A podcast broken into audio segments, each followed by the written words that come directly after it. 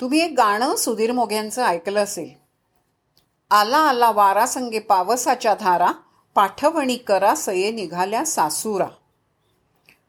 गंमत अशी झाली सुधीर मोघे एकदा शिवथरघळीत येत होते. आणि शिवथरघळीत येत असताना ती जी उतारावर भातशेती असते ना कोकणामध्ये तेव्हा त्या भातशेतीमध्ये तुम्हाला शेतीतलं माहीत असेल तर भात खाचरं तयार करतात आधी. छोटी छोटी भात खाचरं तयार करतात त्यात भात रोपं लावतात. ती वाढली की पावसाळ्यामध्ये भर पावसामध्ये त्या भाताच्या रोपांची पुनर्लावणी केली जाते. आणि मग ती लाईनी थोडं थोडं अंतर शिवून भात रोपं लावतात. बघितलं नसेल तर शेतामध्ये जाऊन बघा. ही गोष्ट बघण्यासारखी आणि अनुभवण्यासारखी आहे. तर तशी ती त्यांनी जेव्हा ते पाहिलं आणि तेव्हा त्यांना ते कवी होते त्यांना ती कविता सुचली आला आला वारा संगे पावसाच्या धारा पाठवणी करा सये निघाल्या सासुरा. कारण त्या गाण्यामध्ये शेतकरी असं म्हणतो की ही भात रोपं आम्ही काळजाचं पाणी घालून वाढवली आहेत. आणि वाढवून मोठी केली आहेत. आणि आता त्यांची आम्ही पुनर्लावणी करणार आहोत. मग ती पुनर्लावणी करताना त्या जमिनीची ओल किती हवी? पकड घेईल अशी जमीन हवी पण ओलावाही हवा असे अनेक अर्थ त्या कवितेमध्ये सामावलेले आहेत.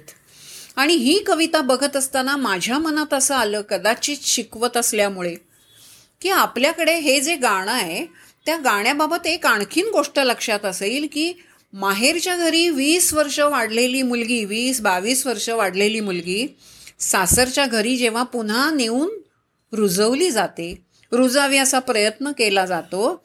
त्यावेळेला हे गाणं लगू पडतं बरोबर. आला आला वारा संगे पावसाच्या धारा पाठवणी करा सये निघाल्या सासुरा.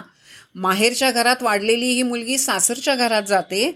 त्यावेळेला ती अशीच काळजाचं पाणी घालून प्रेमानं आपुलकीनं वाढवली जाते.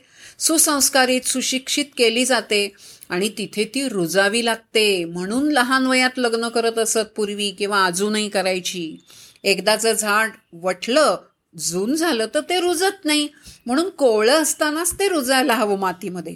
पण किती ओलावा हवा त्या जमिनीमध्ये भात रोपासारखंच आहे.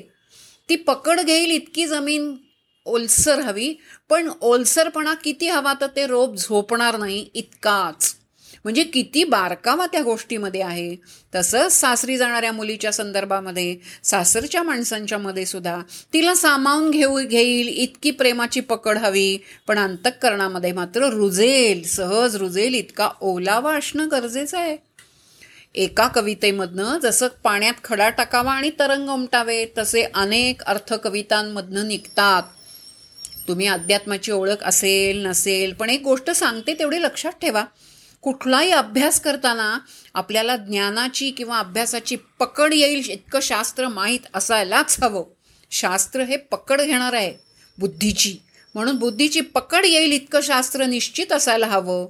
पण ते समजून घेण्यासाठी अंतःकरणाचा ओलावा द्रवीभवन अंतःकरणाचं होईल इतकं ओलावाही हवा असायला हवा. म्हणजे जीवनामध्ये शेतीमध्ये तांदुळामध्ये एक कांदा सुद्धा असाच लावला जातो बरं का भात खाचरा त्याने मग पुनर्लावणी. या सगळ्यामध्ये शेतीतलं सुद्धा सूक्ष्म निरीक्षण केलं तर असं लक्षात येतं की या सगळ्या ठिकाणी नेमकेपणा हवा शास्त्र आणि कला दोन्हीची सांगड हवी तरच हे सगळं जमेल. अन्यथा ह्या गोष्टी जमणार नाहीत. म्हणून कुठली कविता असो गाणं असो त्याच्या पाठीमागे काही वेळा निर्मितीच्या कथा इतक्या सुंदर आहेत. तुम्हाला बऱ्याचशा सांगीन मी. आणि हे सांगता सांगता मजा एवढीच येते. की आपण त्याच्यामागे जातो त्या कवितेच्या पोटात शिरतो. आणि पोटात शिरलं की खरा आनंद आपल्याला नक्की मिळतो. म्हणून तो अर्थ किंवा ती क ती गोष्ट तुम्हाला सांगण्याचा मी प्रयत्न केला.